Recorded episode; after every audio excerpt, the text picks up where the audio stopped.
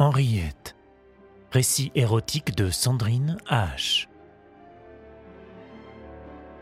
L'héritage. Charlotte grandit. Le petit Jules n'eut plus besoin des services de sa nourrice, mais sa mère revint rendre des visites à Henriette, d'abord par politesse, puis par sympathie. Les deux jeunes femmes devinrent amies, la jeune veuve trouvant du réconfort auprès de cette camarade toujours gaie et décidée. Bien sûr, on était loin de la complicité qui unissait Lisette et Henriette, de qui l'amitié restée secrète n'avait d'autre ferment que la lubricité. Avec la jeune veuve, on s'en tint aux convenances, même si on se permit une petite initiation littéraire qui éveilla, sans aucun doute, quelque peu l'innocente dont le teint rosit sensiblement. Peut-être même en vint-elle à moins regretter feu son époux et à espérer un meilleur parti pour l'avenir. Après tout, femme avertie en vaut deux. Mais ces sujets ne faisaient pas l'essentiel de leur conversation qui tournait de préférence autour des enfants. Les deux petits aussi devenaient amis. Plus âgé, Jules entraînait Charlotte dans ses conquêtes. Il marcha avant elle. Elle lui emboîta rapidement le pas, quitte à le suivre à quatre pattes. Il gazouilla, elle répondit. Il parla, elle gazouilla. Le jardin dont on avait pris soin de verrouiller la barrière du bord de l'eau devint rapidement leur terrain de jeu. Souvent, Henriette songea qu'avec son lait, elle avait dû leur donner le goût des plaisirs et l'envie de la vie. Les deux enfants se ressemblaient, se contentant de peu pour se réjouir, ne s'ennuyant jamais, s'arrêtant parfois de jouer pour sentir le vent ou le soleil les caresser, aimant manipuler les fruits avant de les manger, savourant tout ce qu'ils goûtaient, contemplant muets et dans le même recueillement un insecte affairé, une fleur, un feuillage agité de lumière, un rouge-gorge tout près, perché. Parfois, ils se regardaient l'un l'autre, se touchaient délicatement, puis s'enlaçaient avec conviction, ce qui mettait les mamans en émoi. Ne sont-ils pas mignons? Sans doute nous les marierons. Ce serait merveilleux et la jeune veuve versait une larme récupérée au coin du mouchoir. Henriette lui serrait la main et elles riaient ensemble.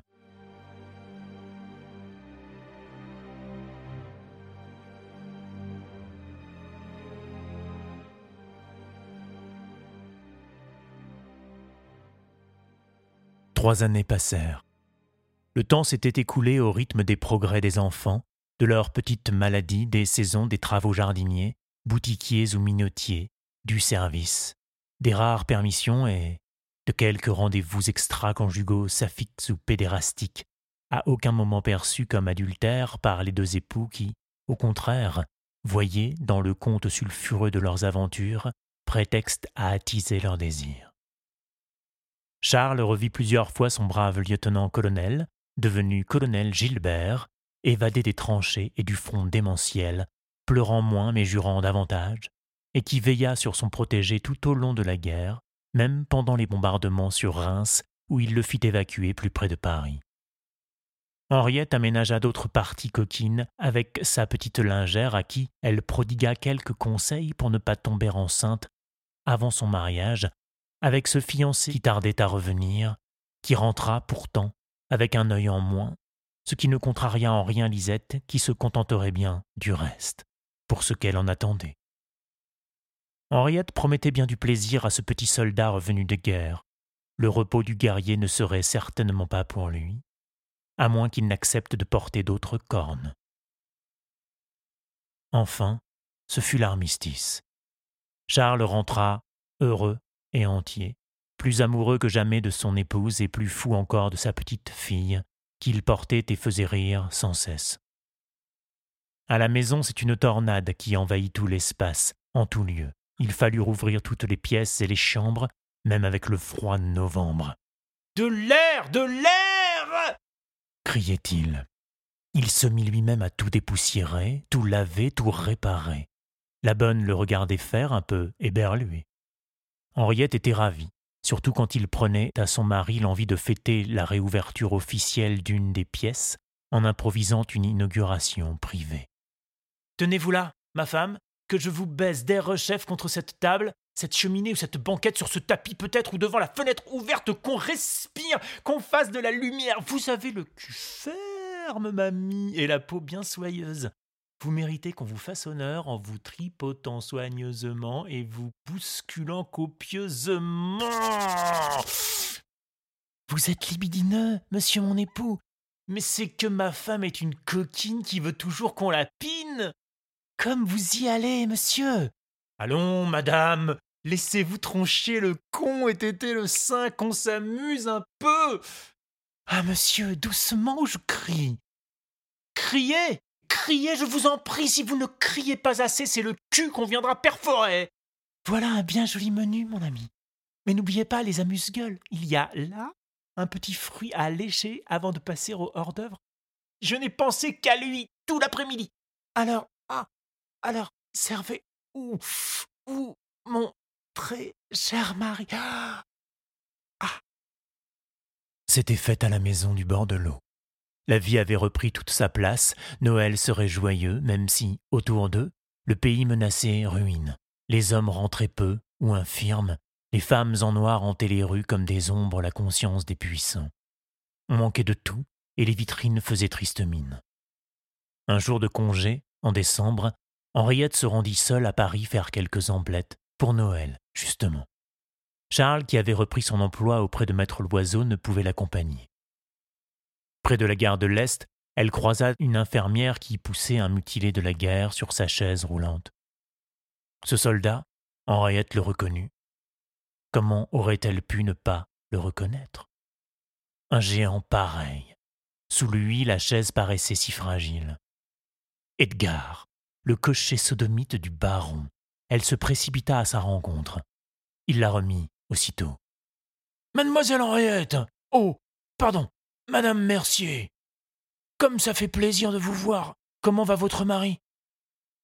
De sa vie, jamais Henriette ne l'avait entendu dire tant de mots en aussi peu de temps.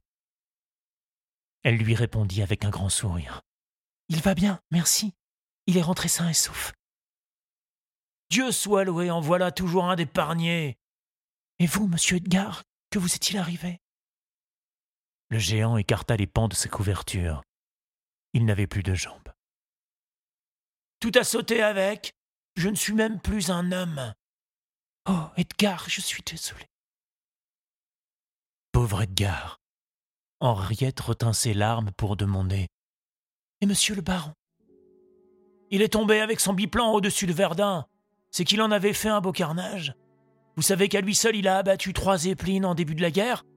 C'était un as, le meilleur des pilotes. Il en a fait des batailles dans les airs, je vous prie de le croire.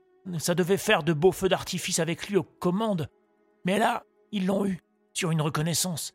Et avec cette saloperie d'ordre de ne plus donner de parachute au pilote, il est descendu avec son engin. Son cadavre était tout carbonisé quand ils l'ont sorti de la carlingue. Henriette ne put retenir son cri. Cadavre. Carbonisé. Est-ce qu'elle avait bien compris? Le baron. Mort? C'était impossible. Edgar continuait. Ils l'ont enterré avec les honneurs et tout. Il est sous la terre maintenant, sous le champ des croix. C'est bien lui le plus heureux. Moi, ils m'ont enterré vivant. Henriette prit congé d'Edgar, l'embrassant sur les deux joues, lui souhaitant bon courage, mais elle n'était déjà plus avec lui. Son propre esprit flottait autour d'elle. Son corps se déplaçait dans les rues de la capitale, mais il avait perdu son âme. C'était un corps vide qui marchait dans Paris, un automate. Même dans le train, elle ne parvint pas à reprendre possession d'elle-même.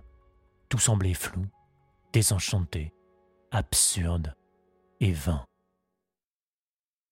Elle rentra, attendit le retour de son mari, raide dans son fauteuil, sans une larme, sans un mot pour personne, même pour sa fille qui riait avec la bonne, quelque part, très loin d'elle. Charles la trouva là, immobile, et le regard fixe. Henriette Que s'est-il passé? Comme revenue d'un rêve, elle dit enfin Il est mort. Il comprit aussitôt.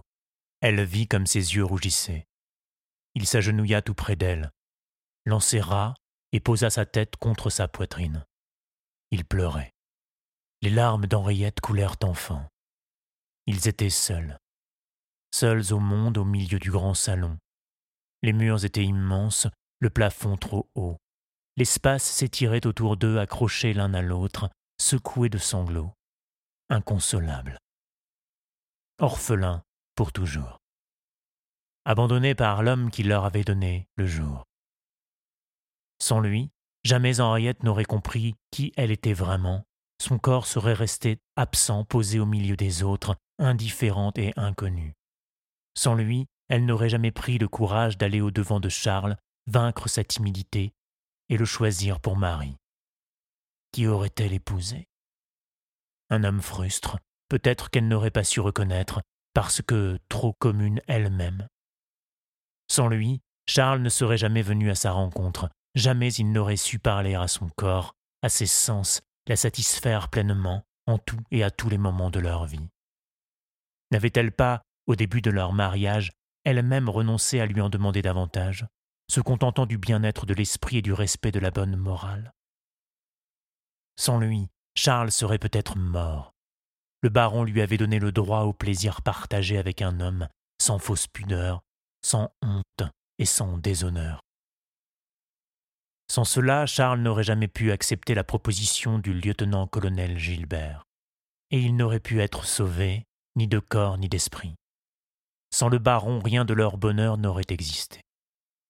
Charlotte ne leur serait même pas née parce qu'ils se seraient croisés sans même se toucher. Il leur restait cette maison qui les portait comme une grande mère dans son ventre, qui les unissait et veillait sur leur félicité. Mais il ne restait rien du corps lumineux de ce mentor. De sa peau de miel, de ses muscles harmonieux, de sa fine moustache, de sa bouche sensuelle et experte, de ses belles mains, de sa queue magnifique, de son regard intense, de sa voix fascinante, de sa chaleur, de son énergie envoûtante. De tout ce qui était lui. Lui. Cet amant qui avait été le leur à l'un et à l'autre. Cet artiste qu'ils révéraient, qu'ils aimaient sans se l'avouer vraiment, mais qu'ils aimaient certainement, au-delà de leur amour à tous deux. Ils l'avaient cru éternel et tout-puissant. Satan, l'avait nommé Charles, le maître, le seigneur l'appelait Henriette, Dieu créateur peut-être même. Cette guerre avait foudroyé un ange en plein ciel. Déicide. Henriette pressait Charles contre elle, pleurait dans ses cheveux qu'elle caressait nerveusement, ressentant si fort cette grande détresse à partager. Ils étaient seuls et nus, chassés de l'Éden pour un péché qu'ils n'avaient pas même commis. Dieu est mort, et je pleure sur moi-même. Charles parla soudain, la bouche pressée contre le sein de sa femme. Tu l'as aimé, toi aussi, n'est-ce pas? Elle hésita et dit Oui. Plus tard, elle reprit. C'est une chose que je te raconterai peut-être un jour. Mais mon amour, le vrai, celui qui va avec la vie, l'amour de ma vie, c'est toi, Charles, et n'a jamais été un autre. J'ai été un si petit garçon. Tu es un homme maintenant, et le père de notre enfant est mon merveilleux amant. Charles, nous sommes sortis quasiment indemnes de cette guerre. Aujourd'hui nous devons être forts. Il faut continuer le chemin que notre maître a tracé, celui de la liberté, de la tienne et de la mienne. Nous avons une fille à qui il faudra aussi apprendre à être libre et à jouir de la vie. Qui pourra jamais lui apporter ce qu'on nous a donné? Je n'en sais rien. Il faudra laisser la porte ouverte et veiller sur elle, de loin. Je t'aime, Henriette. Ils ne firent pas l'amour ce soir-là. Ils veillèrent côte à côte, revivant chacun de leur côté le chemin initiatique qui les avait portés jusqu'ici, rendant dans leur silence recueilli un dernier hommage à leur cher disparu. Il revint à la mémoire d'Henriette le souvenir de ses rendez-vous de février 14, au troisième étage du 25 rue du Guet de la Loge. Elle était certaine aujourd'hui qu'elle avait été la seule pour qui il avait loué cette chambre. Elle avait été la seule à le rejoindre dans cette alcôve, cet hiver-là. Pas un autre, pas même Rosemary. Ses rendez-vous étaient les leurs, à lui et à elle. cette certitude la fit sourire dans la nuit. Alors, elle laissa le souvenir monter en elle, dans sa lumière vaporeuse et sa chaleur troublante. Elle se souvint dans un frisson, comme ils avaient joué ensemble, comme cette complicité les avait ravis. Ils avaient ri ne se quittant plus du regard, comme deux compagnons de jeu à égalité de force et d'amour. Oui, il avait su lui donner cette force et cet amour qu'il apportait aujourd'hui, par-delà l'absence et la mort. Il lui avait donné cette vie qui lui permettait d'espérer et de désirer encore. Alors elle se blottit contre Charles, laissant de douces larmes couler encore, et calmement la consoler. À la mi-janvier, Henriette et Charles furent convoqués chez Maître Lévy, rue des Rosiers, Paris, quatrième. Il y était question d'un testament et d'un héritage. Monsieur le baron Emmanuel de Goldberg Meyer étant mort sans héritier, commença le notaire parisien. Emmanuel? répéta Henriette. Baron Goldberg Meyer continua Charles. Il était juif? Religieusement parlant, non. Ses parents étaient libres penseurs, mais monsieur le baron a toujours compté dans notre communauté. C'était un esprit, un philosophe, un philanthrope et un très grand mécène. Mais revenons à ce qui nous intéresse. Henriette avait bien d'autres questions encore. Pour la première fois, elle allait connaître des éléments de la vie et de l'identité de son inconnu. Monsieur le baron n'avait pas d'enfant. Le seul qu'il ait eu est décédé quelques heures après sa naissance, juste après la mort de sa mère, la princesse Sophia. Une princesse? En effet, monsieur le baron avait enlevé et épousé la princesse Sophia Mélikian de Siva euh, d'Arménie. Arménie? Occidentale, pour être plus exact, mais la famille a émigré en Russie dès 1895 lors des premiers massacres turcs. En Russie? Du côté de Varsovie, dans la région de Pologne qui a été reprise aux Allemands et qui va peut-être redevenir un pays indépendant, comme vous savez. Elle n'en savait rien. Ce n'était pas le problème. Le baron avait épousé une princesse. Voilà la véritable information. C'était une princesse qui lui avait fait tenir son serment et avait fait de lui cet amant extraordinaire, gentleman et chevalier, son héros par-delà la mort. Combien devait être grand l'amour qui les avait unis. Quelle chance elle avait eue elle-même, et Charles avec elle, de croiser la route de cet homme-là l'élu de celle qui devait être la plus belle, la plus grande et la plus noble des dames des plus anciennes et des plus puissantes légendes. Je savais que ce ne pouvait être qu'un rêve. Nous avons vécu un conte de fées. Il n'y a pas d'autres explications. Songeait Henriette. Le notaire dut patienter un peu pour enfin capter son attention.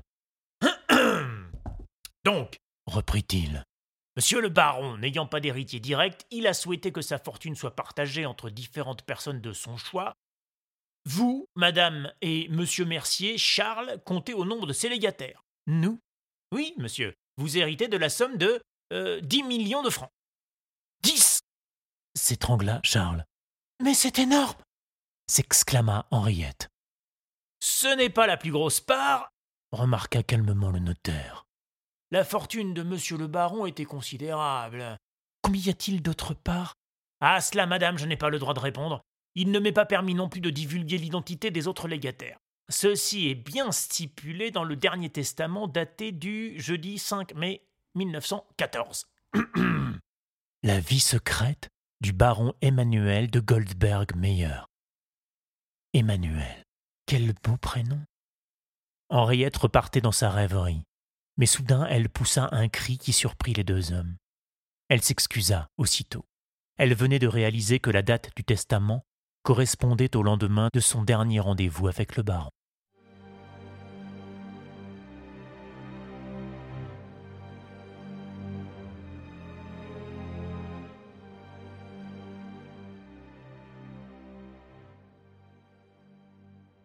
Le lendemain, il les avait couchés sur son testament un dernier cadeau d'adieu.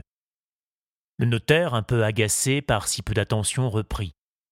bon, dans ses dernières volontés, monsieur le baron m'a également chargé de vous remettre ceci, madame. À moi. À vous. Maître Lévy présentait à Henriette une boîte, longue d'une cinquantaine de centimètres, laquée, le couvercle orné d'un dragon chinois. La jeune femme poussa à nouveau un cri qui sembla redoubler l'irritation de l'officier. Elle reconnaissait cette boîte. C'était le coffret précieux contenant le double phallus des dragons rouges et noirs. Manifestement, le notaire ignorait ce qu'il renfermait parce qu'il lui tendait l'objet avec une certaine indifférence. Elle prit sur elle de feindre sa propre ignorance. Oh. Comme cette boîte est jolie. s'exclama-t-elle donner le change. Mais quand ils furent sortis de l'étude de Lévy, Charles lui demanda. Tu connaissais ce coffret, n'est-ce pas? Tu sais ce qu'il contient? Henriette répondit avec un sourire énigmatique. Charles, mon mari, ce soir nous aurons beaucoup de choses à nous dire et à faire. Épilogue Avec l'argent de l'héritage, Charles put constituer une rente et reprendre des études de droit. Il devint notaire. Plus tard, il racheta l'étude de Maître Loiseau. Henriette acheva l'aménagement de la maison du bord de l'eau et put employer deux domestiques supplémentaires. Elle acheta en viager la boutique Mercier et Mercier, modes et chapeaux. La vieille Madame Mercier, qui avait perdu son neveu au chemin des dames en novembre 17, partit rejoindre son pauvre frère à Paris et céda son fonds de commerce à Henriette, trouvant préférable de favoriser sa plus fidèle employée, de surcroît épouse de son petit cousin. Ainsi, le bien restait dans la famille et la boutique ne changeait pas de nom. L'enrichissement du jeune couple Mercier fit quelque peu jaser.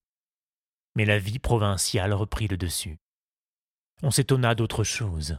L'arrivée des automobiles, le prix du pain, le traité de Versailles, la nouvelle mode, les crues de la Seine, le phonographe, l'électrification de la ville. Il y avait bien d'autres sujets de conversation. Henriette et Charles eurent un second enfant, un fils, qu'ils prénommèrent Henri Emmanuel, espérant qu'ainsi baptisé, le petit trouverait aisément la voie qu'on avait ouverte à ses parents. Voie qu'ils ne cessèrent jamais d'explorer.